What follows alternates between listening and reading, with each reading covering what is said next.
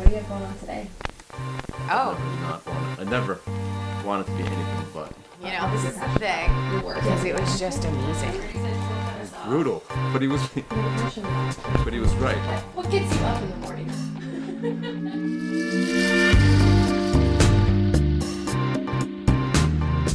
The idea is that you're not lying to deceive anyone, you're lying to entertain them, which we feel pairs perfectly with, with beer. We found the name Liar's Bench reading about the Appalachian Trail. There's a famed one in Katahdin, uh, right at the end. It's two stumps, two planks of wood nailed to the stump.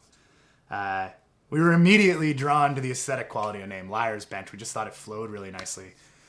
But as we started to do more research on the name, uh, it became apparent that it was a perfect fit for what we were trying to to start. A liar's bench is a it's an Americana term. It's not something we came up with. It has roots in our country. It even extends back into uh, Great Britain, and the idea is that town meeting place, one common outside of a fishing pier, a general store, a coffee shop. It's that place where people congregate with one another, tell stories, perhaps in the act of storytelling, take some liberties with the truth, turn the volume up here, augment a few things there.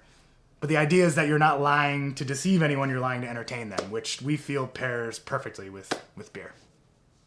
When we first started, it was just myself and my partner, Dane Nielsen. Uh, Dane and I were randomly roomed together as freshmen at UNH, immediately friends in college. Part out of necessity, we were jammed into a tiny little dorm room together, but also we just formed a bond, we had a connection.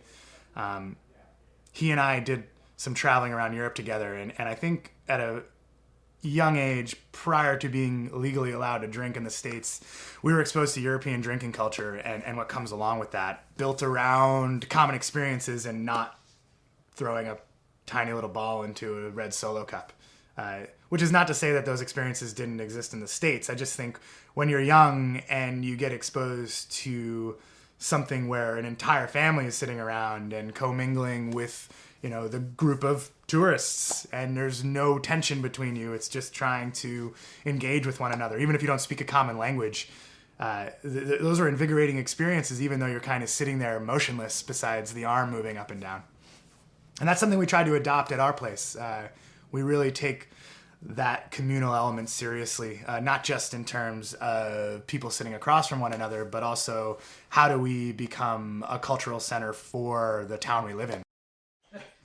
Be like, I want to write like them, but there's people who do things where it's like, I want to do that.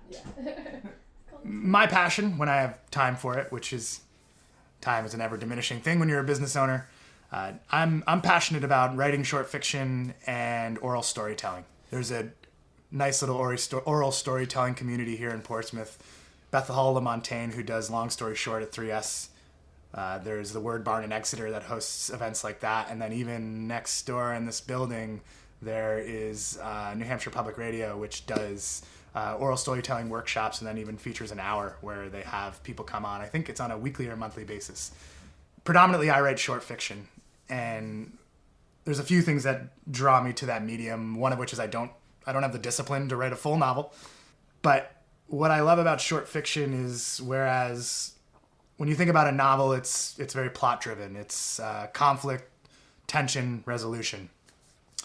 But in short fiction, you are not bound by that. You know, you're existing in only so many words and only so many pages, and the people who I've always loved to read and what I try to do when when I am writing is to capture these moments where something changed for someone. Maybe they didn't notice it at the at the time that it was happening, but these pivotal inflection points in people's lives that it's only with a little bit of hindsight that they look back and they say that was a big deal. Um, I think you get to get deeper into character when you're writing a short story because that's really the only thing that you can center it around.